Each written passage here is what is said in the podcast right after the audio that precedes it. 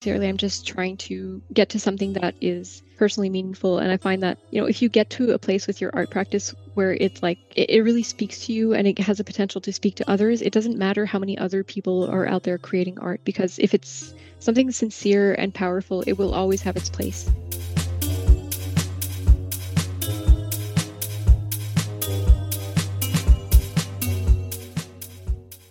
Welcome to the Flying Fruit Bowl platform dedicated to the discussion and exploration of art and the creative process.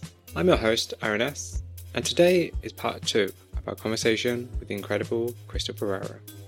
In 2022, Crystel also had her first solo show at Azamar Gallery in Montreal. She uses the opportunity to create both 2D and 3 dimensional works, bringing the themes of the landscape into reality. I really hope you enjoy our conversation, and thank you very much for listening. Mm-hmm. So, um, continue with your creative process. Um, do mm-hmm. you have any particular routines that help you focus on your art? Um, I should probably get better at that, but I think um, I just kind of get into the studio and then start doing things. But there's no like really build up to it, or there's no like routine that I do to help me kind of do it. Um, I think the the times where I have like the most ease getting into a project is when I've been thinking about it for a while and like it's already kind of at the stage where like I have sketches or I have things going on and then like when I do get into the studio I already have an idea of where I'm going because otherwise just like stepping into the studio and being like okay I'm going to work today like that does not work for me I have to know where it's going yeah. or at least like what I want to do that particular day because otherwise it's kind of like the blank page uh, kind of syndrome where there's like everything is possible but what specifically are you going to do you know it's it's hard to narrow down sometimes or i find it's really great to have a project that i'm already working on and then going back into the studio and working on it is is yeah. fun too mm-hmm. so how important is it for you to show or document the creative process of your work um I would say so far it hasn't been very important in that I don't do it or I don't do it very well. I I think I just kind of show like finished pieces and then I throw it out there every now and then, or like I'll have a backlog of finished pieces that I have to show, um, and then I kind of post them and forget about it. But I want to get better at letting people see the process behind it, or you know, like you and I have talked a lot about how. Um, you know it's it's it's nice to see the artist behind the work as well yeah. and i don't think that i'm currently sharing that or it's just always a lot like like a very kind of short text accompanied by a photo a, a photo and that's it or you know i think i should get better at um, kind of showing more of myself in what I post on social media and in in regards to the work as well like seeing like explaining to people why I do this and why it's important to me. And I think if like I have a conversation one on one with someone or like in an exhibition or something I will tell people like all these things but um I don't think that anyone who follows me on Instagram gets that currently. Have you ever done like an introduction on your Instagram being like oh this is Maisie the artist? Uh nope I've never done that. Or if I did, I've forgotten about it, so it wasn't very memorable. but, I, thought, uh, I thought if you can't remember it, how's everybody else going to remember it? That's only because I'm kind of like because mm-hmm.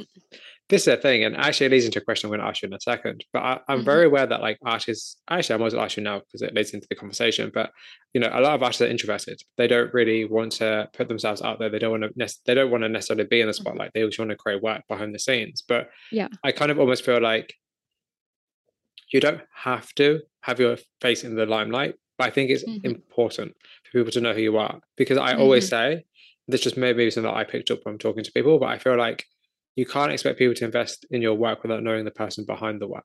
And you know, you True. don't have you don't have to be people's best friends. That's not their point. The mm-hmm. point is that like you would like to kind of get an inkling of who this person is and why they're creating this work, and then you know why should you be interested in it? Like Mm-hmm. I don't mm-hmm. know. It, it's something that I've yeah. just I've just considered after talking to a lot of people, and mm-hmm. some people are very kind of indecisive. Some people are, are like are just like, no, I don't want to be, you know, I don't want to show my face online, or they just like they want to remain mysterious, which is also good. Mm-hmm. But I definitely feel like in this society where there is a huge focus on being present online, that actually showing yourself and kind of being a little bit more personal. You know, as people always say, like be personal in your stories and be professional on mm-hmm. your feed. I think there's yeah. a room for that. I'm kind of curious, like, firstly, like, are you more introverted or extroverted? And secondly, like, is this something you want to actually work on? Mm-hmm. Um, well, I definitely understand the importance of uh, parasocial relationships and how mm. we interact with with people's arts or how how we view it and um, i know that there's a lot of people that i feel like i know on on the internet but that i, I don't actually know but just because of how good they are at at um at showing who they are through their various interactions online like i feel like i know them and i i like that feeling or like i feel like it brings more to the experience of looking at their work. Um, so yeah i would like to work more towards that.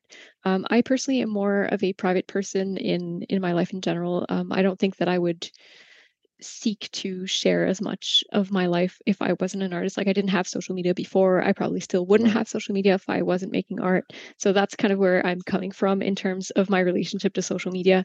I'm getting better at it, but I, I still kind of feel like um, uh, I just kind of show my work and I'm like hiding behind it, and which is which is fine too. But yeah, definitely more introverted. I, I love people. I love talking to people, but I have you know a, a need for a private space and for like alone time and for all of that and i think that a lot of my work comes from having this like protected space of like where i can just be myself and and do my things and then show it afterwards. So i think you know like a lot of things that people do now of like uh, showing photos of their space or like time lapse videos of them actually working and everything like i haven't started doing that just because i have like this kind of um it's not an aversion, but just this kind of resistance to it where like I know I should be doing it and I, I enjoy when other people do it. So I think I would like to show that for others, but uh, I just haven't done it yet. But like I've gotten better at it in the sense that lately, you know, I have a website, there's my biography, there are photos of me. That didn't exist a few months ago. Yeah. so now like there yeah. is this place on the internet where you can go and see what I look like and who I am and what I'm about, uh, which didn't used to exist. So yeah, definitely like little steps, but I think I'm only going to go like about as fast as I'm comfortable doing it. Oh, and... of course. Mm-hmm. And and you're right. Like as someone who looks at a lot of artists' websites, like for me, like that's so helpful because it gets mm-hmm. it allows me to put a face to the work. It also yeah. allows me to learn more about you. Particularly, I think artist biographies are so important. And actually, that's and I've said many many times in the interviews, but like that's one of the biggest reasons why I want to interview somebody. Because mm-hmm. if you can mm-hmm. write a good artist statement or a good biography, then I know you're going to talk about your work very well it's mm-hmm. it's to me that tells me that you're you've considered your work and that you know mm-hmm. you haven't it's it means something you have something to say um it's not the only criteria i use but that's like a huge factor in terms of who i want to talk yeah. to obviously as well as am i interested in their work do they have something that i want to ask them mm-hmm. which is the biggest one but it's kind True. of but it's sorry no um, continue uh, I was just going to say, like you know, at the beginning of this, you asked me uh, if I thought art education was important in yeah. in this in this path, and uh, I said not necessarily, but I think one of the things that art school will bring you is this understanding of the importance of talking about your work and describing it and being yes. able to put it into words. Whereas before, you know, you're just kind of creating things and not necessarily I say not necessarily because some people do, but like you're not necessarily thinking about how to explain it, mm. why you're doing it, how to put it into words, how to like actually write about it and post it online in a way that's very like, you know, like this is the thing that I have come to the conclusion of or you know it feels like yeah. very like you're crystallizing a version of explaining your work in a text and you're putting it out there so that's kind of a big deal if like you've never done that before yeah and i think you, that that confidence can come from art school but not necessarily or like that understanding of the importance of doing it so yes because then you you have an idea of what kind of questions your work is asking you know mm-hmm. and i think that's the thing that i think people forget is that anything you create asks some form of question or it denotes to some form kind so it, or it denotes to an answer to a question mm-hmm. like you, anything you create is about something and i think you kind mm-hmm. of have to work backwards sometimes you know you have to uh what's the term for it um reverse engineer that's it of course oh yeah reverse engineer yeah like sometimes you have to like reverse engineer while you're doing something uh, just one thing i want to say about yeah. that is um yeah. I don't know if you know the expression, the absence of a political opinion is a political opinion in and of itself. And so, you know, even in art, if you don't necessarily think that you have something specific that you want to express through it, that's fine as well. Like that can be your position as well. Like yeah. if it's beauty for beauty's sake, then that's a thing that's yeah, that's just as acceptable valid, yeah. as well. Exactly. Yeah. It's valid too, but you have to know that you're doing this and you have to know that you've come to this conclusion that, and that's why you want to do it. Like if it's just an aesthetic thing for you, then fine. But like even a purely aesthetically beautiful image can have uh, you know, an intention behind it or like a meaning behind it, even if it's even if you're just looking at it from like the finished product that's that's a beautiful thing but that basically you know even if you do just want to make beautiful pictures it's fine as well but like you have to have thought it out and come to the conclusion that it's it's okay for you to do that or that that's what you want to do you know? Oh absolutely and, and going back to something you said earlier about kind of just like being a bit resistant to you know say creating time lapse and stuff i feel like one thing that we don't really often think about is that that creating the quote unquote content to do that, like particularly reels and stuff, like it's very disruptive to your practice of you actually just sitting down and creating. Sometimes mm-hmm. you just want to sit down and create work and you don't have to think about, oh wait, I need to set up a camera. Oh wait, I have to make sure that, you know, the studio looks tidy or whatever, or oh, I have mm-hmm. to document the space because you want to just create. And I think sometimes like I love seeing time lapses, I love seeing creative mm-hmm. reels, I love all that kind of stuff. It's very interesting. But I also do sometimes wonder like how much of is that like how much of that is a hindrance to an artist and their mm-hmm. actual flow of creativity, not even just the work itself. True. And I think that'll probably depend on the individual artist as well. But like I know that for me personally, at first it would definitely be disruptive because it's not natural for me to be like, yeah. let me just set up different camera angles to what I'm doing or like think about like the angles and the lighting and all this stuff. Like I yeah. I just wouldn't do it. And I don't necessarily work in a very like linear way where it would make for a great time lapse. Like sometimes I paint an entire thing and then I like cover it up and then paint something else. And you know, like I don't think that would be a very interesting time lapse or like maybe it would, but I don't know. Like it's I feel like if you're painting and thinking about the fact that you're filming, you're gonna like make certain oh, choices that you may not 100%. make otherwise. 100 mm-hmm. percent. Because when a camera is present, the whole atmosphere changes. When you're aware of a camera present, everything mm-hmm. changes. Like you're very yeah. aware of how you're moving, what you're doing, how things look, and mm-hmm. not just mm-hmm. that. Like a lot of people are like, "Oh, let's make this aesthetically pleasing," and it's like that's not reality. Your studio mm-hmm. isn't going to be neon pink, aesthetically pleasing. You know, exactly velvet carpet. Would you have velvet carpet in studio? Yeah. I don't know, but you know, it's not going to be. like that. that existed before reels as well. Like, um, you know, like the, uh, the kind of like stereotype of uh, women posing in front of their paintings but who take up more space in the painting yeah. or you know like that existed even as like images as well it's just it's become more present now that like video content is, oh, is out it, there absolutely i actually saw a really interesting post the other day and there was an artist in front of one of their image finished pieces Mm-hmm. Great artist, great image. But they were just like, oh, hello, everybody. By the way, the art, this piece behind me is for sale. And I was just a bit like, so are you actually asking people, are you actually intending to say hello to people and seeing how people are? Or are you just trying to sell your work? Because mm-hmm. there's two different ways of doing that, you know. And, and I kind of feel like it, it can be very hard because in some ways you always have to be self-promoting. But in another way, like, you know, you also want to build a community. And it, it, it must be kind of hard to balance that between the mm-hmm. you know the, that fine line between of you know having an audience that are going to buy your work but also pleasing the audience that only just watch your work. True. And i i don't think i'm very good at that but um i find that like the times where i've had the most interest towards my art is when i'm not trying to promote it. So i think there's definitely a fine line to find like i mean if people feel like you're trying to sell them th- something they won't be interested or they'll kind of have a resistance to it i find whereas if you're just excited to share your work and show it i think people will res- respond to that but um yeah. yeah. i think you know if your intention is really just like to stage something in a way that you're, trying to sell it to them then it's probably not going to work as well i think there is a like an 80 20 rule so 80% of stuff you share that's other people's stuff or other content and 20% of it mm. your own so that way you're not sharing everything of, of yours all the time constantly mm-hmm. bombarding people but you're mm-hmm. also promoting yourself as well because at the end of the day you want to be paid for what you do. That's kind of why you're here. Or True. at least that's why most people are here. Not everybody but it's why most people are here.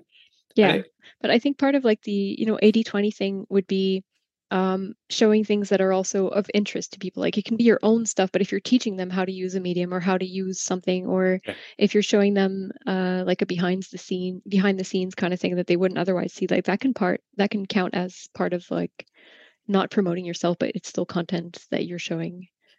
That was it. That was very similar to what you've just said. And the idea of like, mm-hmm. how much do you, how much do you try to show and support other artists as well as your own? Mm-hmm. That's what I wanted to mm-hmm. ask you. Okay. Yeah.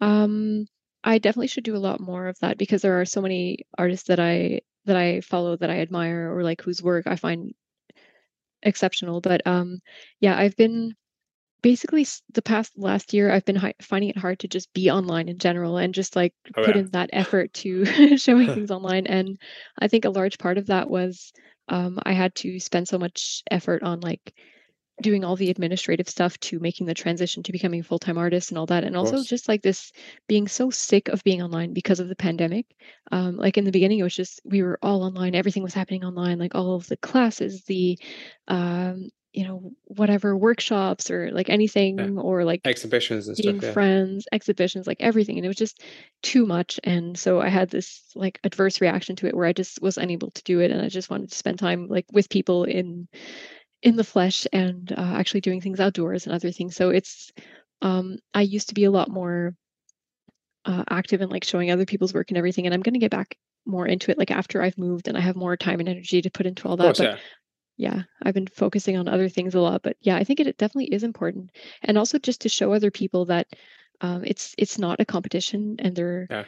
it doesn't just have to be about like your followers only seeing your work or only seeing your stuff and it's really not healthy to just think about it in that way like just to see that you're part of a larger community and that you're inspired and influenced by other people's work as well yeah because i have a friend i'm not going to mention any names but um, i was talking to him a while ago about his account he was telling me that you know his reach is low obviously everybody's reach is low but he was telling me about his instagram account saying you know his reach is mm-hmm. low he wants to get like build more of a better audience or at least kind of engage more people so i said to him why don't you share other people's work? Because you know, it you know that's a great way to engage with other people, with the people that you know whose work you're sharing, and also other people who'll be interested in that. Mm-hmm. And you know, and they're a bit like, oh no, I'm fine. I don't really want to do that. That's not what my account's about. And it's like, mm. I understand that and I respect that, but you can't just expect people to like what you're doing because you're posting online. You know, you mm-hmm. have to mm-hmm. have kind of you have to give back. You know, you can't yeah. just take. And I think social media you know, I think we have to remember that it's a give and take. You can't just expect people to like what you do mm-hmm. and take that as face value because, you know, if, as I said in my last interview, I feel like if you have a large following or if you have any following, you have some sense of responsibility of the audience you have to kind of speak to them. Like there are uh, certain Instagram pages that I really love, but I know they don't interact with the audience. And it's like mm-hmm. you have a following and you have an audience that is that are that are able to be engaged, but you don't engage with them. Like, why would you not? Because that could benefit you in the future, whether that's through monetary purposes or whether that's just creating conversation and mm-hmm. building a community. It's like, I don't know. It seems to me like a lot of places, and I don't want to sound cynical, but even though I sound cynical, but it seems like mm-hmm. a lot of places say they want to build community, but they don't actually ask any questions or actually have any discussions or actually try to create community. And I think yeah, or they don't try to engage in any way yeah and i think that's kind of strange like i post polls and questions all the time and yeah it, people may not see them or people may not care about them but i kind of feel like as long as i do it it's showing to people that i actually want to know about them because i'm very mm-hmm. much interested in people i'm very much interested in artists otherwise i wouldn't mm-hmm. be doing this so it, i don't know i don't know it's, it's a weird thing for me like social media should be social mm-hmm. no i agree and i think you go about it in a very good way and like in a very sane way where you're trying to connect with people and get to know yeah. them and um, like as you mentioned like open questions and dialogue as well so that's great yeah because you know i just feel like we all need a community and we all need to figure out that you know as you said earlier it's not competition this is mm-hmm. you know you need other people for support that you can rely on so like say for instance if you're having a rough patch or if your work's not selling very well or if you have any questions about the wider business side of art particularly there are people mm-hmm. you can ask that will help you with the right intentions you know from like the, from your best interest you know and i mm-hmm. think it's easy to feel isolated as an artist because you're not building a community for yourself or you're not being part of a community and actually mm-hmm. that is a question to ask you like do you feel like you are part of a wider art community um yes and no uh well you know when i mentioned that during the beginning of the pandemic i started uh, spending more time online and starting like talking more to other artists online um, a big part of that was a community called Kanyo which mm. I think you're familiar with. Um, I'm very familiar with, yes. Okay, yeah. Uh, so they were a big part of of like feeling like I was part of a larger community, even if um, uh, like I don't necessarily have the same interest in terms of like what I produce in terms of art as other people in Kanyo necessarily. Uh, like yeah. they there's a lot of interest towards like portraiture and stuff yeah, like not exclusively absolutely. but there's a big yeah. like focus on that whereas i have no interest in that uh, but that's okay but like i met so many great people through Kanyo and i still speak with a lot of them and just knowing that uh like where wherever they are in the world i know that these people i can i can write to them and ask them either technical yeah. questions or existential questions or just send them a stupid meme or or whatever and that's it's it's really great because otherwise it can feel pretty isolated or pretty lonely. And especially when you have you know this like very specific interest towards something that like most of the population does not care about. Like yeah. even if you are a very successful painter most of the people on the planet will not know who you are and and that's oh, fine. it's like a very like niche thing as well but uh yeah so just to know that you have other people out in the world that you can talk to who are equally interested in like having very drawn out conversations about like what kind of painting medium you're using or like why you do this or or just like sending garbage to because yeah. they also have like that sense of humor and those affinities that's great and it's also great they understand you they understand where you're coming from mm-hmm. and they also understand like the trials and tribulations of being an artist because mm-hmm. if you were to talk to your friends and family about it they might not understand they'll just be like well you know this is the life you signed up for or whatever when it's actually like it's much deeper than that like mm-hmm. particularly when it comes to like self-doubt and imposter syndrome you know things mm-hmm. that everybody goes through it's great to have people to talk to about that because otherwise it can very much ruin your career and ruin the the, the joy of creating Exactly. And if you don't know that other people are experiencing those things, or if you can't ask them how they personally deal with it, then you're kind of alone with that. And, yeah. you know, it can be very alienating to just not know how to deal with that. Absolutely. So I actually want to get into your exhibitions because I'm kind of mm-hmm. curious about kind of just like I mean, yeah, the question, the best question to ask is that like, how did you get into exhibiting your work? Mm-hmm.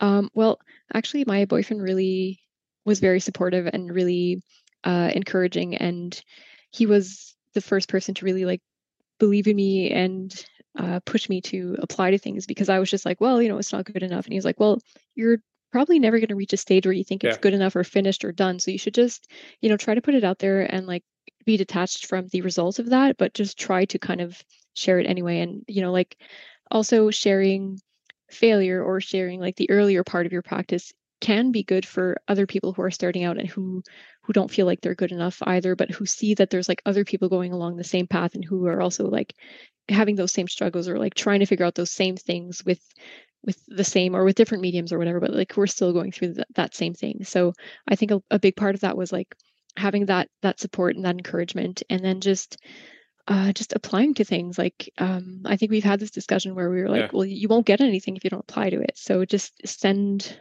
send your work to people or send it to like open calls or or whatever you see. And there are a lot of of open calls well depending on where you are in the world but like there are there are others that are more like that accept international applications as well. But like I've been mostly focused on uh, showing my work locally in Montreal where I am. Um, yeah, so a big part of that is just like getting over that initial fear of like I'm not good enough and like I can't send my stuff and just sending it out and knowing that like even if in five years time like my work will probably be a lot better like more interesting than it is now it doesn't mean that what i'm doing now can't be shown or can't be you know like worthy of being shown yeah. or like won't speak to someone you know Absolutely. And, your solo show, like, how did that come about? A bit of the same thing where, like, I I saw that there was an open call for a gallery that shows a lot of emerging artists called uh, Gallery. And um, yeah, so I just sent my application. I sent, uh, I had to send a portfolio, biography, artist CV, um, you know, like just a, a complete kind of kind of thing and i had to describe what i wanted to show for the exhibition. So i, I presented the project of uh, disturbing strangeness. Um, so basically I, I, told them that i wanted to make a 3d maquette and that i wanted to do a series of paintings based on this physical thing that i was creating.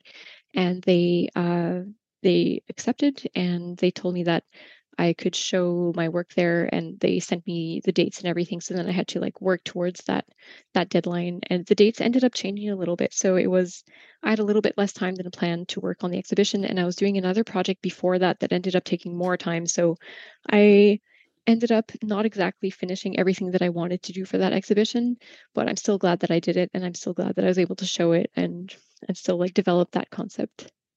See, that's amazing. I think that's see that's even better because it's like it's an opportunity you saw and you're like, I'm gonna go for that. you know, and I think mm-hmm. that's like the best thing. And it kind of just goes to show, like, as you said, like apply for things because you never know. You know, it's like there's a piece of advice somebody gave me a long time ago when I very first started the Flying Fruit Bowl, like 10 years ago. Mm-hmm. Um, and it's very at the infancy when I was at university. I interviewed a fashion designer called Rufus Dixon. And at that time, I was just doing written interviews, and I always asked every artist if they had a piece of advice for other artists. Mm-hmm. And his piece of advice has always stuck with me for the last 10 years, which is funny. And his advice was always create work because you never know that the next image you create could be the thing that takes off. And mm-hmm. as simple as that is, it's so true. Same way of like yeah. apply for things because you never mm-hmm. know that next application could be the thing that starts your career. Because you know, at the end mm-hmm. of the day, you just don't know. It there's times are so uncertain. That's true and yeah and about like just creating work i think that's so important because there's no um i think that inspiration or like whatever we call inspiration comes as you're working. So it's not something that is like a prerequisite to doing the work. It's something that happens as you're doing things. And oftentimes ideas for other paintings come as you're doing something else. Like even you know if you're making something that you think is a mistake or if you like drop something or whatever then maybe that'll give you an idea to like work with the material a certain way for the yeah. next time. Or like maybe you'll discover a color palette that you absolutely want to work with and that will become a series or you know you just never know but like really the important thing is to just do the work like just get in the studio and do something even if it's stupid and even if you are doubting yourself like even if you just um, even if you just want to go through uh like creating something in order to get over an artist block like just do exercises or just do like composition studies or just do a, a, master copy or do whatever but like as long as you're actually working i think you're you're on the right track you know instead of just like waiting for you know the magical thing to strike or like magical inspiration or like for some gallery to contact you like just that's not going to happen that way or if it does good for you but that's not like the normal the normal route. So do you actually have any advice for artists who might be looking to exhibit their work? Uh yeah well i would say to um, really plan uh, to really like focus on building a portfolio to really have a well-written biography a well-written artist statement. And um, so start by reading other people's biographies artist statements uh, all that. Like look up their cvs online. A lot of artists have their cvs on their website so you can also yeah. see where they started from like which galleries did they start exhibiting at when they were just starting out or when they were still students or recently graduate uh, recently recently graduated. So you can kind of like follow through that process and don't like you know find the most prestigious gallery that you know of and send them your work because if you have like you kind of have to build up to certain things so you can't yeah. like just uh you know like kind of cold call the most prestigious gallery in your area and expect them to be receptive to this like that's not how it works so you have to like really put in the time put in the work do all this stuff and also like be ready for for opportunities like really get everything ready for when these things start happening for you. So if you don't have a website, well, there are a bunch of free or practically free websites that you can build for yourself. Like just have an online space that is that is yours that you that you curate, if you will, or that like you control and that look professional and take yourself seriously because if you don't, then you can't expect other people to take you seriously yeah. either. So I think it's really just kind of like setting everything up so that when you do apply, like you're confident in what you're showing and you don't feel like, oh, well, here's my Instagram, you know, like whatever, I kind of have a few pieces. So, you know, like yeah. have it be more professional than just sending them your Instagram and hoping that they they want to like produce an entire show of you because it's also like being conscious of the fact that for a gallery like giving you a show is also a risk because they're like spending time uh, energy they have like staff on site they have like this space that they're that they're lending you and, and like all of these other things so like really just see it from their point of view as well. That's really good advice and I, I especially agree about the website because i feel like yes you can have a free website but you have to remember like this is an investment in yourself and mm-hmm. to be mm-hmm. fair, websites aren't that much money in the in the grand scheme of the things you like. Your materials are going to cost more than your website, most likely. Um, yeah, and it's an investment in yourself. And I kind of feel like I know a lot of photographers, particularly without websites, and I understand photography is a different ball game. But like, if you can afford a camera for a few thousand pounds, you can probably afford mm-hmm. a website for a couple hundred pounds. Like, and it's not. I say that like not everybody has that kind of money, which I understand, but it's like as you said, if you want to take yourself like take yourself seriously, like at the end mm-hmm. of the mm-hmm. day, if you want to be professional, or at least you want to appear more professional and have better opportunities, and you you're right. I, I highly agree with your advice. Like, you know, present yourself in the best possible way because that way you will catch people's attentions. Exactly. And even if you have self doubt, like that's fine. And everyone does, and everyone feels like an imposter. And like maybe right after you send your portfolio, you feel like uh, they're never going to choose me because I don't know what I'm doing. That's fine. But like send it anyway, but present it in a way that looks confident, even if you aren't confident. Yes. I like your advice a lot. I feel like you need to have a lot of cool sound bites with random pieces of advice that you need to give. I think no, I think you do. I think you have a lot of really cool advice to give, which is why I mm. like having these conversations because you people wouldn't hear this if we didn't have this mm-hmm. conversation. Mm-hmm. So, True. So mm-hmm. I just want to get into. I kind of, I guess, I really want to touch upon it more than dive into it because I don't think it's always that necessary. Although maybe it is. But let's talk a bit about social media mm-hmm. um, because I think it's. I don't know. I feel like it's a very important part of contemporary art nowadays, particularly in terms yeah. of you being an artist and having to navigate through it. So like like the initial mm-hmm. question really is kind of like what are your thoughts on social media and how does it impact your practice? Um, well, I find that a lot of the opportunities that I've had as an artist have happened because of social media. Uh, so I really enjoy it for those reasons. But I know, on the other hand, that like it's also really impacted the way that people create work and the way like our relationship to our work as well. Like I think um, we have to be very conscious about the way that we use it and to know that, uh, for example, it's not sane to want to show a finished work every single day if you don't do like things that lend themselves well to this and to like really understand who you are as an artist and how that fits into social media i think works a lot better than to trying to just fit whatever you do into what is expected of you or what you feel is expected of you. And i think that you have to also kind of um you have to also be you have to distance yourself from the expectations of you know external success through social media because i find that if you are constantly looking for validation from social media you're going constantly be either disappointed or you're going to think that like your best work isn't doing well so maybe you're going to start doubting what you do and um, yeah so i think it can kind of be unhealthy in that way. So i think if you use it as a tool and you are conscious of it being like just this thing that you use that's a professional tool it can be a great thing. But you have to really be careful to not let it take too much space in your art practice in and of itself so does knowing that your work is going to be viewed primarily online change the way you create the work?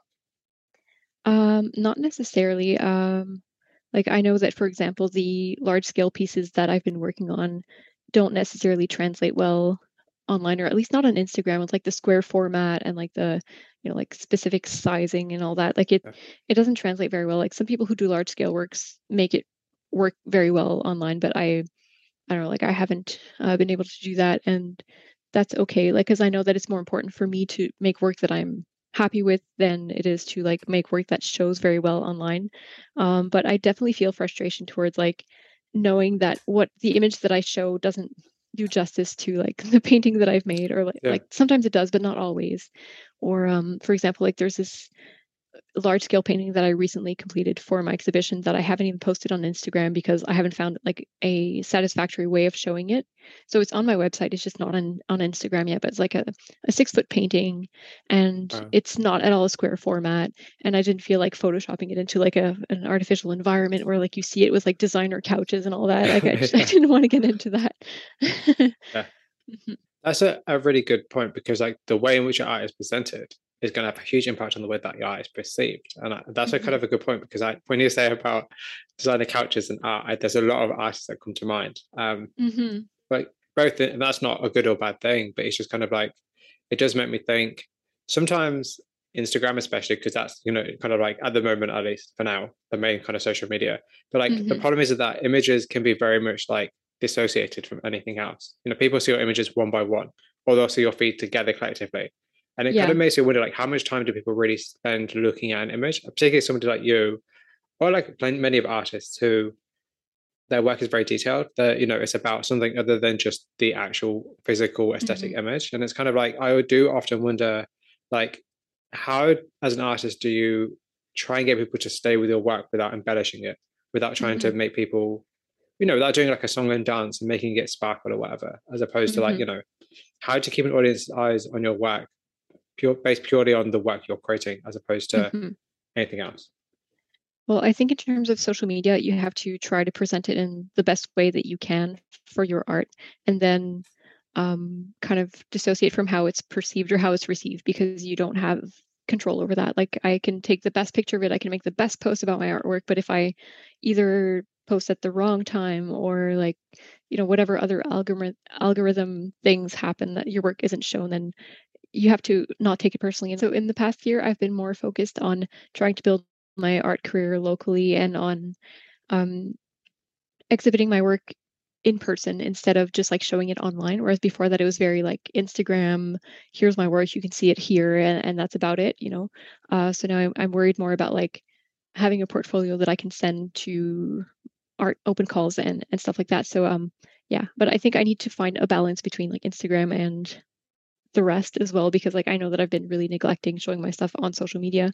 But uh, I have people who message me sometimes and are like, "Oh, I miss seeing your work," or "What are you working on?" And I find that so sweet that they actually like yes. remember that I exist, still reach out to me and are like, "What are you working on?" and like genuinely want to know, you know, because especially in a world where you're saturated with with a bunch of artists and a bunch of images, like to actually remember that someone exists and to want to know what they're up to, oh, yeah. I find that's like such a, a huge compliment. yeah. I think because we forget, like we forget like there's different sides of the spectrums. We forget that people actually just don't really care, mm-hmm. to be very honest, and then we forget people actually do very much care. You know, yeah. and you're on that sliding scale. Like you know, somebody might see your work tomorrow and love your work, and they'll be with your work for like maybe six months, and then you'll fall off, and then maybe mm-hmm. a year later they'll rediscover it again and be like, "Oh, remember Crystel? Her work is gorgeous. Let's have a look at it again." And I'm mm-hmm. like, I know that from personal experience of all the people I speak to, and the kind of now I'm thinking about that. It's pretty, bad to say, but like kind of the way in which I talk to certain people a lot at certain periods of time, and then I might not speak to them for a few months, and then we'll, we'll catch back up again. Yeah, kind of and like, I think it depends yeah. also on like what you're interested in at the time, or you know, kind of the same thing with like different friends, depending on like what yeah, you're into at the time. 100%. Like you'll you'll you know be closer or a bit less close to some people at times, and it just comes and goes, and just part of the ebb and flow of life. of course, and I think it's it, it's definitely especially for me at the minute, is definitely something I need to remember because I'm of the opinion that somehow with the limited time I have that I can talk to everybody all the time. And it just mm-hmm. doesn't work. Like mm-hmm. it just mm-hmm. doesn't work. Hence my post of the day about potentially having a hiatus from social media and from the Flying Fruit Bowl because it's just like you can't talk to everybody at once. It's just it's mm-hmm. not possible. Yeah, it's um, not sustainable. It's it's very much not, and I'm learning that very much the hard way. I think now, so it's kind of interesting, and it's funny because somebody actually messaged me on Instagram just like 20 minutes ago saying they they responded to that that story saying, "Are you okay?" and I'm just like, this is a person I've spoken to in March, and I, I, met him in March, and I have not spoken to him that much since. And I'm like, mm, don't know how to respond to that. I'll get back to you later. But um, I think it's kind of interesting that we forget that you know you have to also take time for yourself as well as creating. Like you can't just mm-hmm. create, create, create all the time. You have to also take a break. You have to also live life as well. Like that's exactly. some weird advice and, I'm giving to everybody nowadays. Yeah, and like living life is what's going to feed your art as well. Because if you're just constantly creating, like what are you creating about, or like what experiences are feeding what you're creating? Whereas if you're out in the world interacting with people, seeing things, like being part of something, then you're going to have ideas and you're going to have things that you want to express about that. And I think like having I think it comes down to like having a balance of creative time, alone time, and time with others where you're like doing things yeah. and experiencing things, and uh, also time where you're doing research, readings, and whatever else like feeds your specific practice as well. Yeah, because I feel like there has to be a balance between you have to create work and then you have to market the work you've created. You can't just keep creating all the time because mm-hmm. yes, it's cool to always be creating. It's good to always be in that zone of wanting to create work and being motivated. But mm-hmm. like you can very much easily end up with a studio full of work that will never sell because you haven't marketed it, but you're still creating more work. Like, True. There, there is a point in time which you have to stop and actually kind of take stock of what you've done and be like, okay, cool, what can I do with this now? Mm-hmm. And I think that comes down to also like what do you want in terms of an art career, if any, you know, because if you just do art because it feels right and because you need to make art and you don't want to do it as a career, that's completely fine as well. Like I, um, I know an artist who I really admire who has a full time job that he does, but he's an incredible artist and he knows that he could probably make a living off of it, but he doesn't want to because he doesn't want to have to make those uh like decisions or or do those things that he would have yeah. to do in order for it to be like a, a career or like a yeah uh, you know, for it to be monetized. And I really respect that because I think a lot of people try to go the opposite route where they're like, well, I've been painting for six months. It's time to make it my career. You know, and it's like, well, yeah. no, yeah. it doesn't have to no. be your career and you can just do it for fun. And that's perfectly fine as well. And you can still show your work even if it's just for fun and it doesn't have to be monetized or. I 100% stand by that. I really respect that opinion because I kind of feel like, maybe this is just me because I did post as a question ages ago and people were like very much the opposite. But I feel like there's a huge stigma around artists that do art part time. I feel mm-hmm. like people are like, you know, oh, you're not a proper artist if you do it part time. Where I completely disagree. I think the fact you create art, for the most part, makes you an artist. And I feel like, mm-hmm. so what if you have a part time job, or if you have a day job, or, or you know, if you're creating art on the side, you're still an artist. Just because yeah. you're not making all of your income from from art doesn't mean that you're less of an artist than somebody that is. Mm-hmm. In my mm-hmm. opinion, people might think differently, but I kind of feel like there needs to be like I agree with what you're saying. Like I think there needs to be less of a stigma around it, and people need to also realize that like there's nothing wrong with having a full time job or a part time job and doing art on the side. And even if mm-hmm. you want to move into a career or a side hustle, nothing wrong with that. Yeah, true. But it also comes with it's a lot of problems that you don't yeah. have if you're just doing it. Um, yes.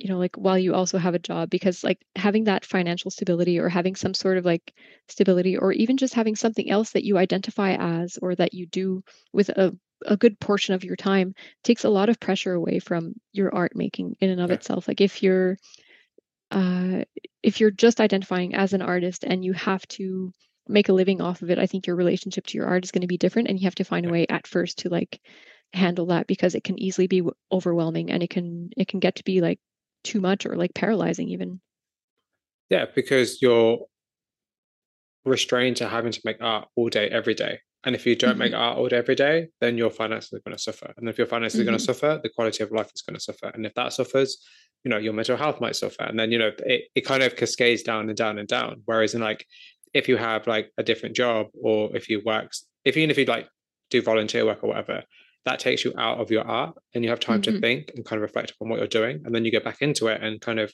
with a different mindset and a different set of eyes. Like so I think I get, I would 100% agree with that. I think it's it's actually quite important to remember to to take a break away from doing art all the time. Even if you're working, even if you're a full time artist, I feel like, you, as you said earlier, like you need time where you go and take a walk, where you go and see friends, where you go and be mm-hmm. social, where you go and just kind of recharge your batteries, go on a holiday, take a break.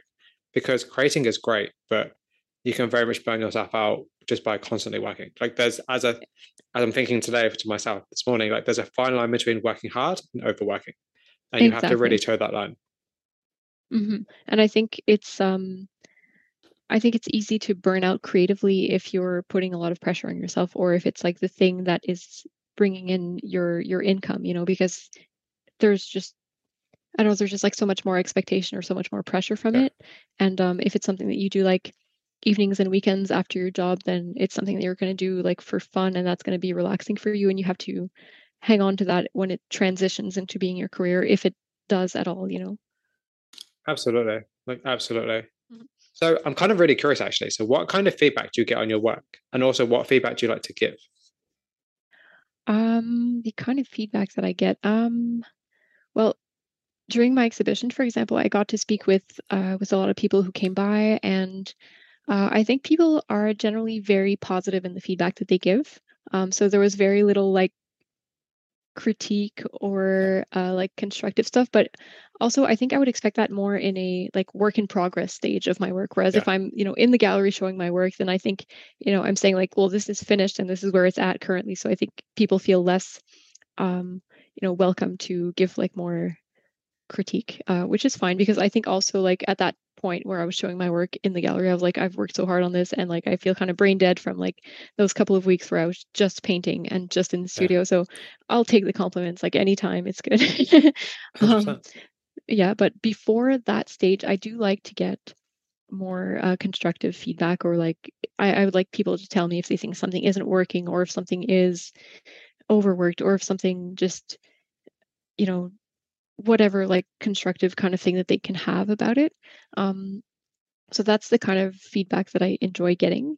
Um, I think my friends that aren't in the art world uh, will mostly tell me like they like it or they don't like it or you know things more along along that line so it won't necessarily be like oh you can fix this part of the composition or or you know like whatever technical thing isn't working uh, which is fine too the, the thing i do not enjoy is when people tell me you should paint this um, I've had a lot of that, like especially in the beginning where I was still, you know, just trying a lot of stuff. And I had a lot of friends who were super supportive, but who were like, you should paint whatever subject and they would like tell me whatever their opinion was of what my art career should be and you know it came from a place of them wanting me to succeed so it was very sweet but it's also very confusing when like from everyone around you you hear like you should paint this you should paint that you should stop painting this this sells this works and you're like well i'm still just figuring it out for myself so i don't want to hear like what you think will sell well and what you think i should be painting because that's not the sort of thing that i enjoy Absolutely, but that's also interesting because that's from somebody who doesn't necessarily know the art industry. And just because mm-hmm. from the outside they think it will sell well doesn't mean that it will sell well. You know? True. And even if it does, that doesn't mean that I want to cater to that, you know? Like, yeah, mm-hmm. absolutely. Mm-hmm. Because you're creating art for a more deeper purpose than just selling work. Like obviously being paid for, for your art is a goal, but it's not the mm-hmm. only goal, you know. Exactly. Art. And I think people who don't necessarily partake in art or have any kind of consideration towards it don't necessarily understand that because true i think every artist will understand that but i don't think people who are artists do understand mm-hmm. that because you know i think a lot of people the general public as they like to say you know they're very much black and white about art you either make money off it or you don't and it's mm-hmm. kind of mm-hmm. like it's actually there's so many different shades of grey in between you know that actually you don't have as you said earlier you don't have to make money off it and you yeah. can just enjoy it for the sake of doing it you know whether it's time or not you know if you don't want to watch Netflix and you want to create a piece of art, nothing wrong with that, you know? Mm-hmm. True.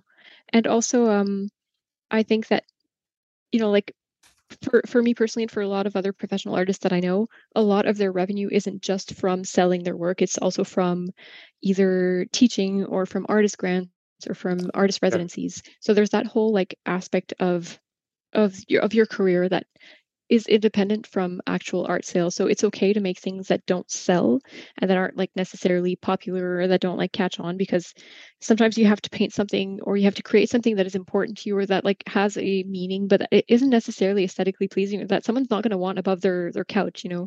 Yeah. And that's okay too because you have to just create those things that you want to create and feel like you're independent from like the commodification of your art itself and um yeah so i think sometimes it's important to do things just for the sake of of doing them and without thinking about if they sell or not and i think uh yeah like if you're really seeing it from like a, a bigger perspective of like this is your career and this is what you want to do then you have to seek out other other avenues as well yeah i think the idea of like passive income for instance for artists is a good way of thinking about it you know things like mm-hmm. workshops mm-hmm. things like teach classes things like you know licensing your work, for instance, you know, things mm-hmm. that people don't necessarily automatically assume that people are doing when they look at an artist selling like originals for thousands of pounds. Like yeah. that's a really good consideration. That's actually a really good piece of advice for any artist listening. And the idea of like think about how else you can sell your work without actually selling your work directly.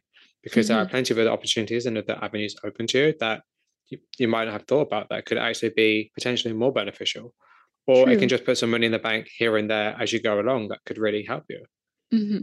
oh and one of the things that i wanted to mention uh, earlier you asked about advice for other artists and yeah. i forgot to mention this but one of the things that was kind of a game changer for me was to start making prints of my work um, because before it was like well you have this one physical painting yes. and you sell it and that's it you know you've you've sold your painting and that's it but if you're making um, in my case i do limited edition prints of some of my work and uh, so you you create an edition of whatever size you want. So for example like i'll do a limited edition of 15 prints of one specific painting in one size and i number them i sign them and you know once they're they're sold they're sold. But like it still gives you the opportunity to have prints that you can sell from the same artwork that you've already sold uh, but it also makes it uh, it also keeps it affordable because not everyone can afford an original you know regardless of the price that you choose to to sell it at it's still you know prints keep it more uh, more affordable more accessible and it also means that more people can have access to your work and, and have it in their homes and enjoy it in a different way and i think that like keeping it accessible is important for me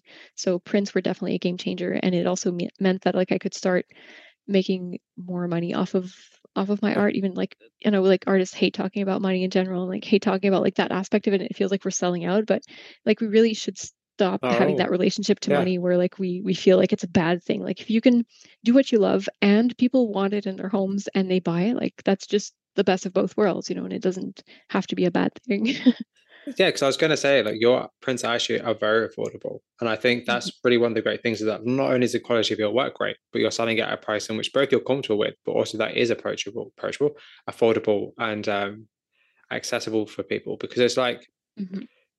there are definitely a few artists I've spoken to who have said to me like, "Oh, I don't want everybody to buy my art. I want only people with you know a certain income to buy it, or oh, I only cater kind of people you know kind of like high upper echelon, or like they have like you know fair enough they have like a standard for who wants to purchase their work, but mm-hmm.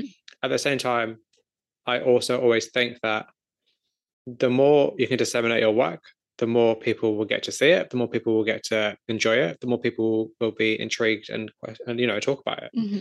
I have True. a good you know I have a good friend Ryan Dean House who sells really affordable prints, and he's told me that a lot of people see his work in other people's houses and inquire, mm-hmm. and it's like word of mouth is the best way to get recognition for your work. So Absolutely. it can it can work out really well in your favor. So. Mm-hmm. And just in terms of someone who like hasn't always had a lot of money to buy art and who still wanted to either support an artist or just have some of their work in my house, like I found that prints were a great way to do that.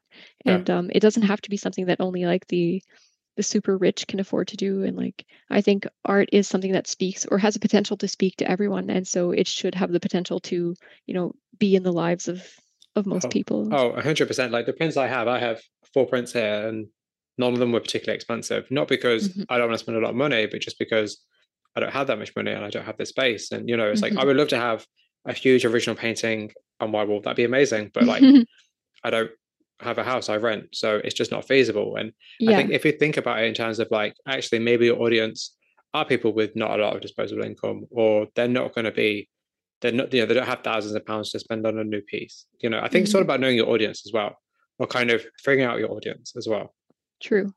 Yeah, and I know that like um, the the big art market, if you will, of like collectors who have a yeah. lot of a lot of money. Like, I think a lot of them view it as an investment as well, or like as a way of not paying mm. taxes. And mm. so, you know, perhaps the person who's buying your print for twenty dollars or whatever it is is going to appreciate it more than the person who buys your art in order to store it in order to sell it for more money yeah. in a couple of years. You know, so yeah, because uh, yeah, because there's to me personally, there's nothing more sad than somebody purchasing a really famous artist's work and they're just hiding it away.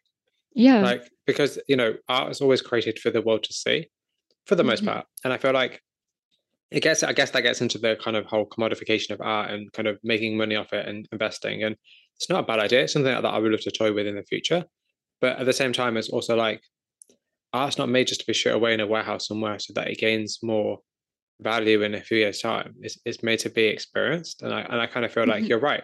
I can definitely attest to like the prints I have, I see every day and I love them because, you know, mm-hmm. they're really cool and they're people I speak to, which is perfect, which is why I want to buy yeah. a piece of your work, you know, mm-hmm. and it, it's nice for me because when I see them, I think about the conversations I've had with people. It's, mm-hmm. it's like, I don't know, there's, there's an interesting connection, I think, with people who, who appreciate your work in different ways, you know, I don't know. Mm-hmm. That's very interesting. That's actually a very interesting consideration in terms of like the different appreciations of your work and the different kind of tiers, I guess, of customers. Mm-hmm. If you're looking at yeah. it financially, it's interesting actually. And that's not to say that someone with a lot of of means will not appreciate it either. Like oh, I'm making course. it sound like it's you know exclusive to one or the other, but obviously that's not the case. It just depends on like you know who the who the people are and what they're actually looking for with the art.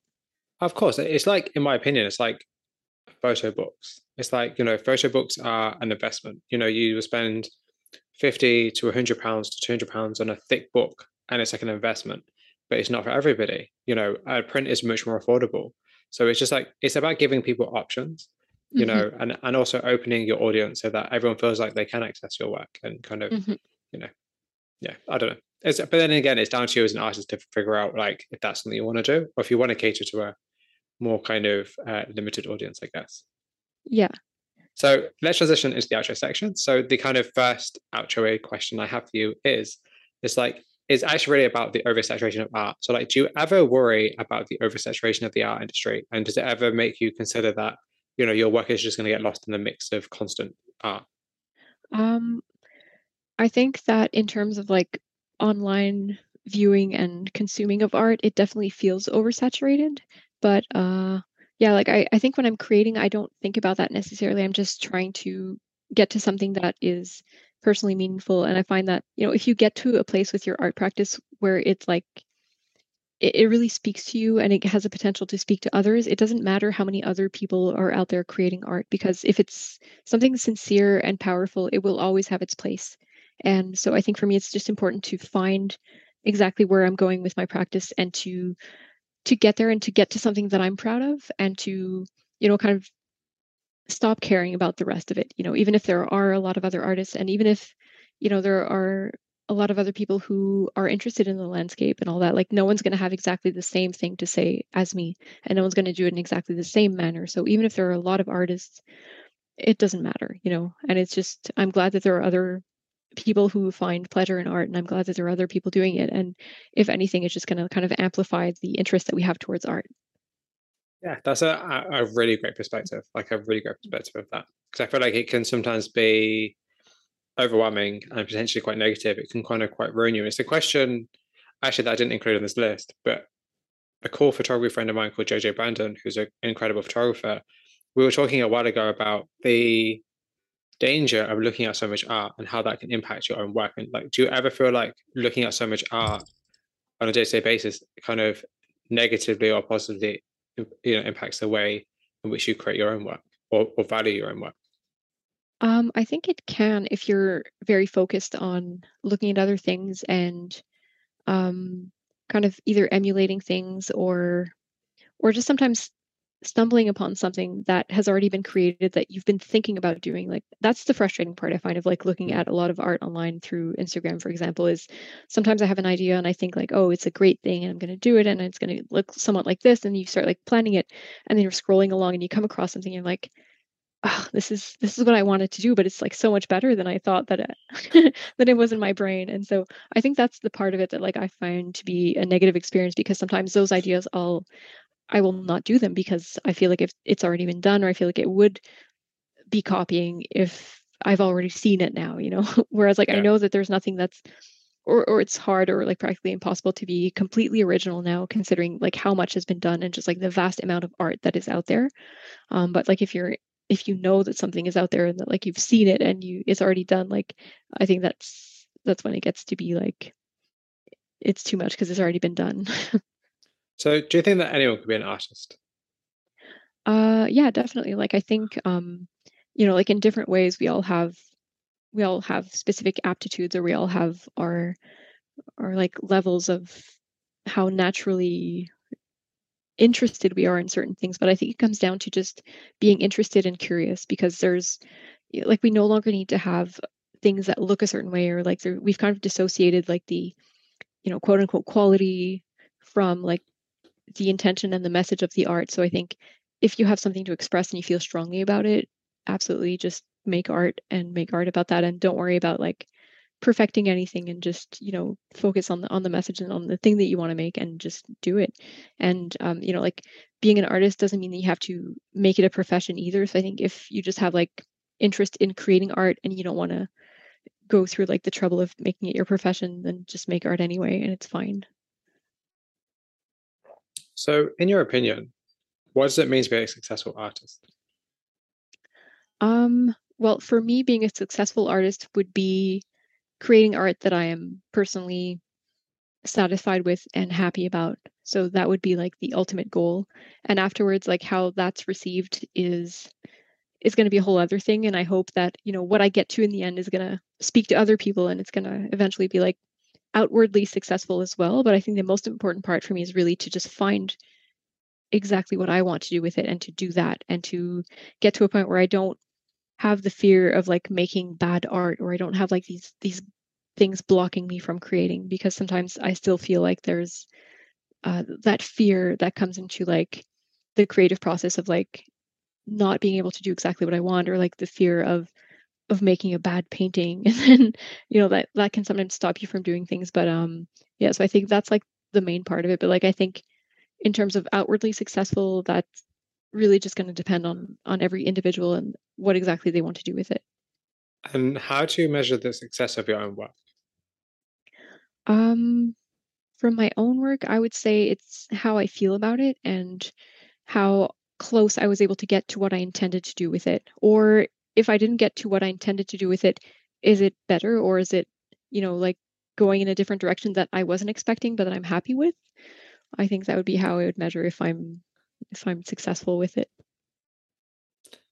Yeah, that's perfect. That's a, a really mm-hmm. good way of looking at it because I think it's nice that you're not necessarily so caught with the monetary value of your work and you know making mm-hmm. people mm-hmm. like you or like you know you're mm-hmm. not you're not after popularity you're you, you know mm-hmm. you're not after fame you're after creating an experience and, and having conversation and engaging people and you know just kind of you know showing your as i always say to everybody like showing kind of like the um your inner mind through mm-hmm. like like as i always say like art is kind of bringing the internal making the internal external like your inner thoughts outward um and I think mm-hmm. that's a good thing. That's a great thing. I think that's kind of what art should aim to do, in my opinion.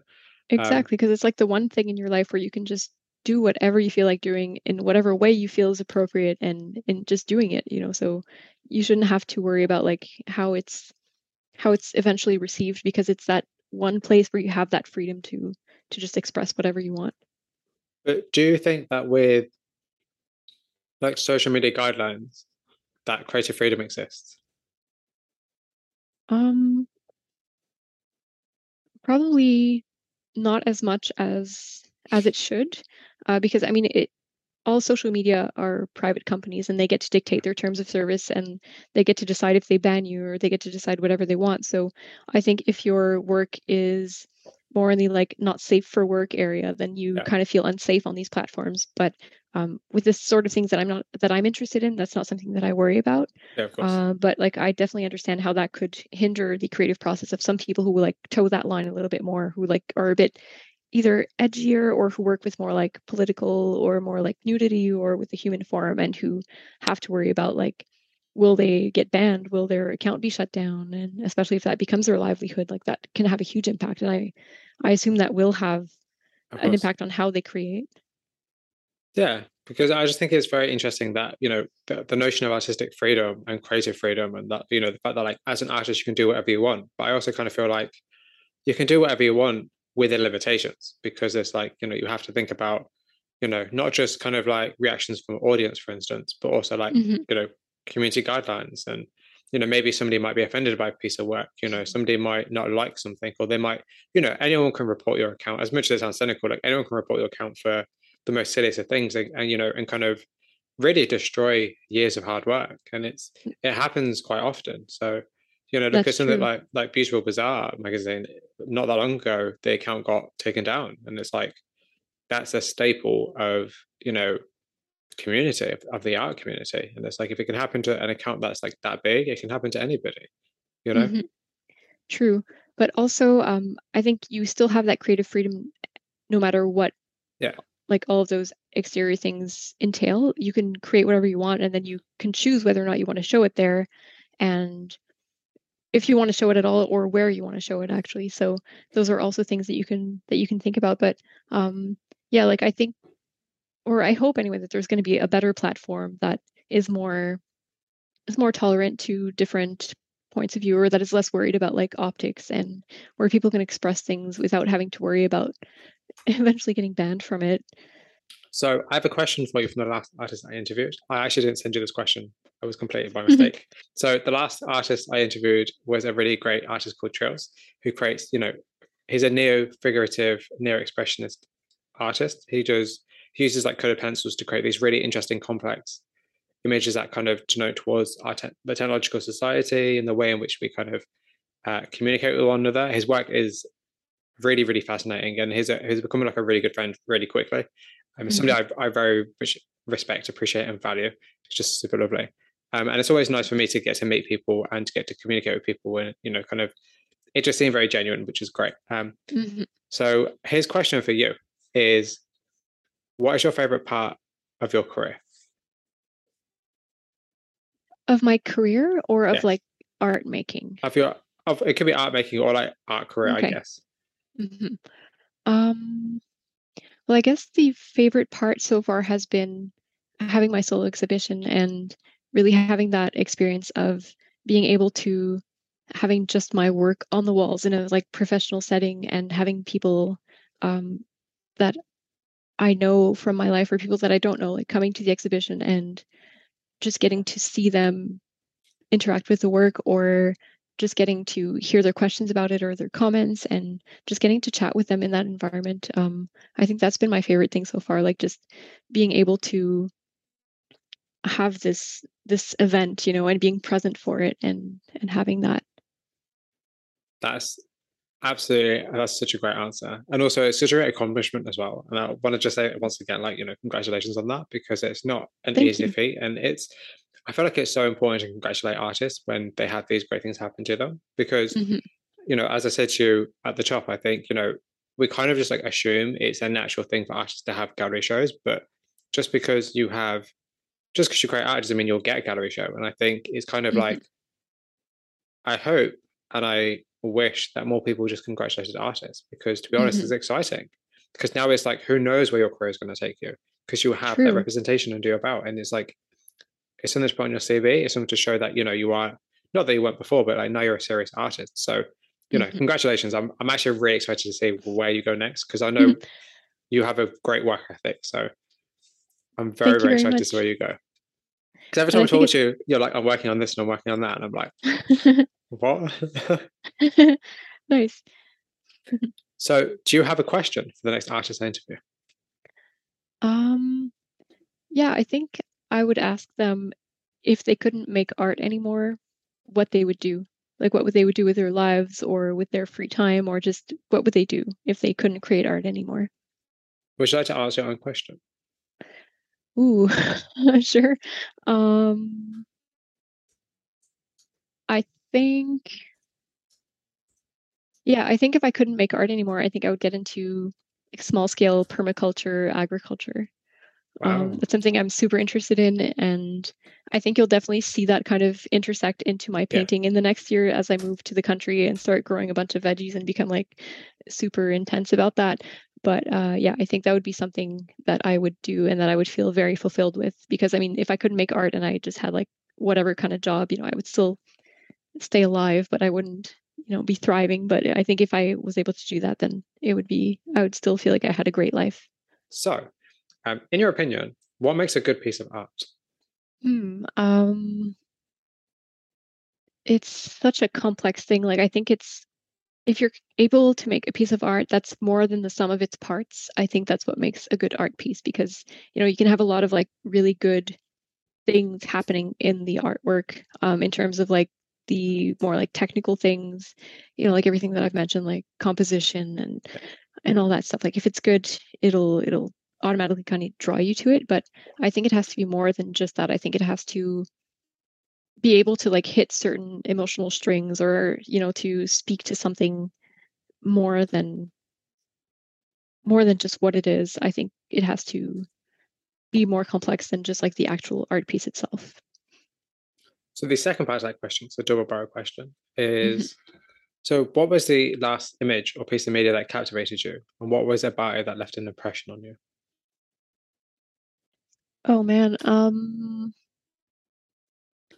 I don't actually remember the name of the artist, uh, but I saw someone who did a very large scale painting of uh, like the of a detail of a forest, if you will. So there was just a lot happening in terms of like foliage and and all this stuff, and just so much attention to like every little part of it. But it also worked as a whole as well. So I think that's the last one that comes to mind because I saw it earlier today, but I don't remember the name of the artist. Um, uh, no, I'll I'll look it up and send you her name, but I can't remember right now. Yes, please do. I'm super interested. And actually, that mm-hmm. gives me an idea of something else to add to this list. So, do you feel that being an artist is it isolating or liberating, or both? Uh, probably a bit of both, because um, definitely liberating in terms of like how I can structure my life and you know like the, the things that I can do with it. Um, maybe limiting a little bit more in that uh, I don't feel like a lot of people really relate to it when I tell them like I'm an artist, you know, when I'm, you know, just meeting people for the first time and they're like, what do you do with your life? Well, I'm a painter. and uh, I don't, I think they have like this very romantic version of what it is yeah. that I do. So they don't like understand the work that goes into it. They're like, oh, that must be so easy. You just like get up, you paint a little bit, and then you go about your day. And they, they think it's like this other sort of existence. But uh, yeah, so I think maybe just like not having that understanding of like what it is that I do um, can be a little bit more isolating. But you know, I think like just having an art community, as we were mentioning, can kind of offset that part of that part of of being an artist. But yeah, definitely more liberating than isolating. That's great. That's absolutely great to hear. So it should, I think it should be that way, shouldn't it, today? Because you know mm-hmm. you're you're creating to to express yourself at the end of the day. And I think that's can only be good things come from that. Mm-hmm. So, what was your younger self think about your work?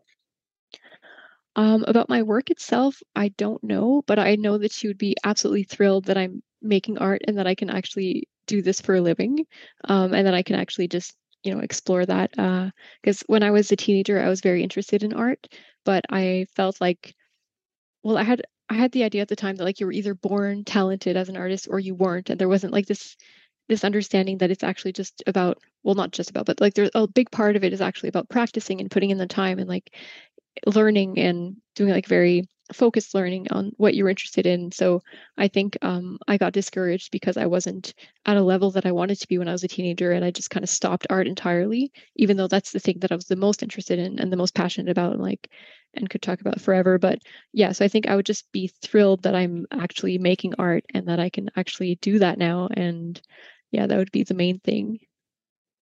So that's actually really beautiful because you know it kind of like it just shows that you're meant to do it because you've always been inclined to do it and the fact that you mm-hmm. actually can do it and it's and it's possible i think we hear a lot of doom and gloom like oh you're going to be an artist you're going to starve and it's like well you know there is that side of it there's you know let's not lie but there is also a huge mm-hmm. possibility that you can make it it depends on the amount of work you're going to put into it at the end exactly. of the day you're, you're going to get out what you're putting that's life at the end of the day Mm-hmm.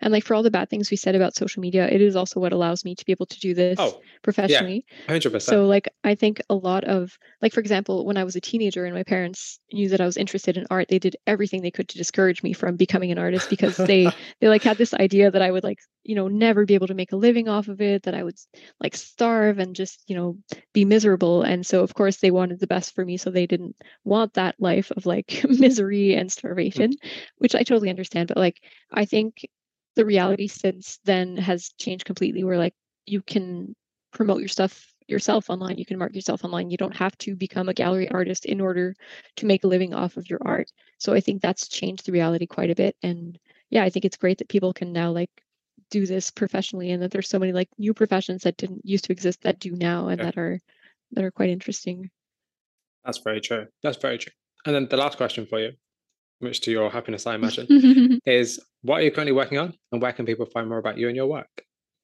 Um, so I'll start with the where. yeah, uh, so there's my website, crystelpereira.com, where people can see um, where they can see my work. Otherwise, there's my Instagram, Crystel underscore Pereira, um, which I'll will probably link to the, yeah, the podcast somewhere. Yeah, I'll, okay. have, I'll have a link. Yeah, I'll have a link to the show notes. Okay. Um, so I think those are the best uh, best places to see my work. Obviously, on my website, I can get more into like you know writing and yeah. showing like larger photos of what I do. So that would probably be the best. Um, and what I'm currently working on now, um, as I mentioned a bit earlier, I got a grant.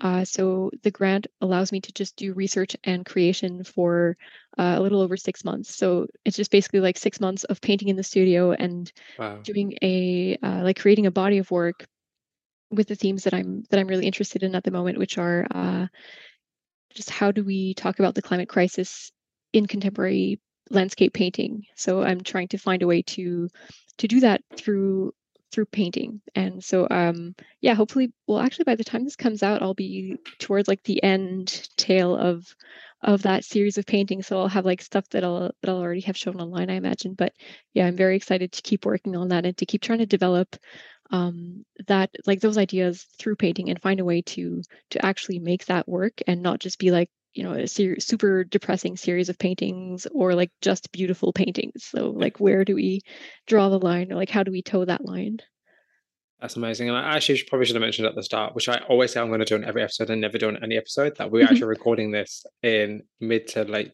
autumn, uh, mid to late August. Mm-hmm. Um, because I always forget to actually say when I'm recording because I forget people don't may not realize I schedule everything about three months in advance, roughly yeah. like three to four months. At this point, it's going to probably end up being five or six soon. But it's like I forget, and I'm like, maybe I should mention that to other start. I need to start doing that, but we'll see. Um, but yes, yeah. so we're recording this in mid to late August. So yes, so by the time this comes out in like November, yes, mm-hmm. people can go and see this work that you're talking about now. Mm-hmm.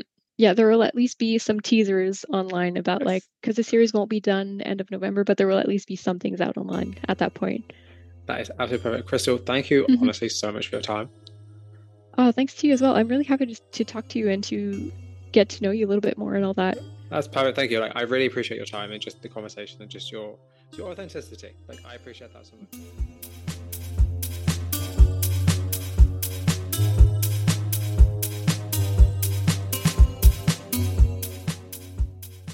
That concludes the last and final part of my conversation with Crystel Pereira.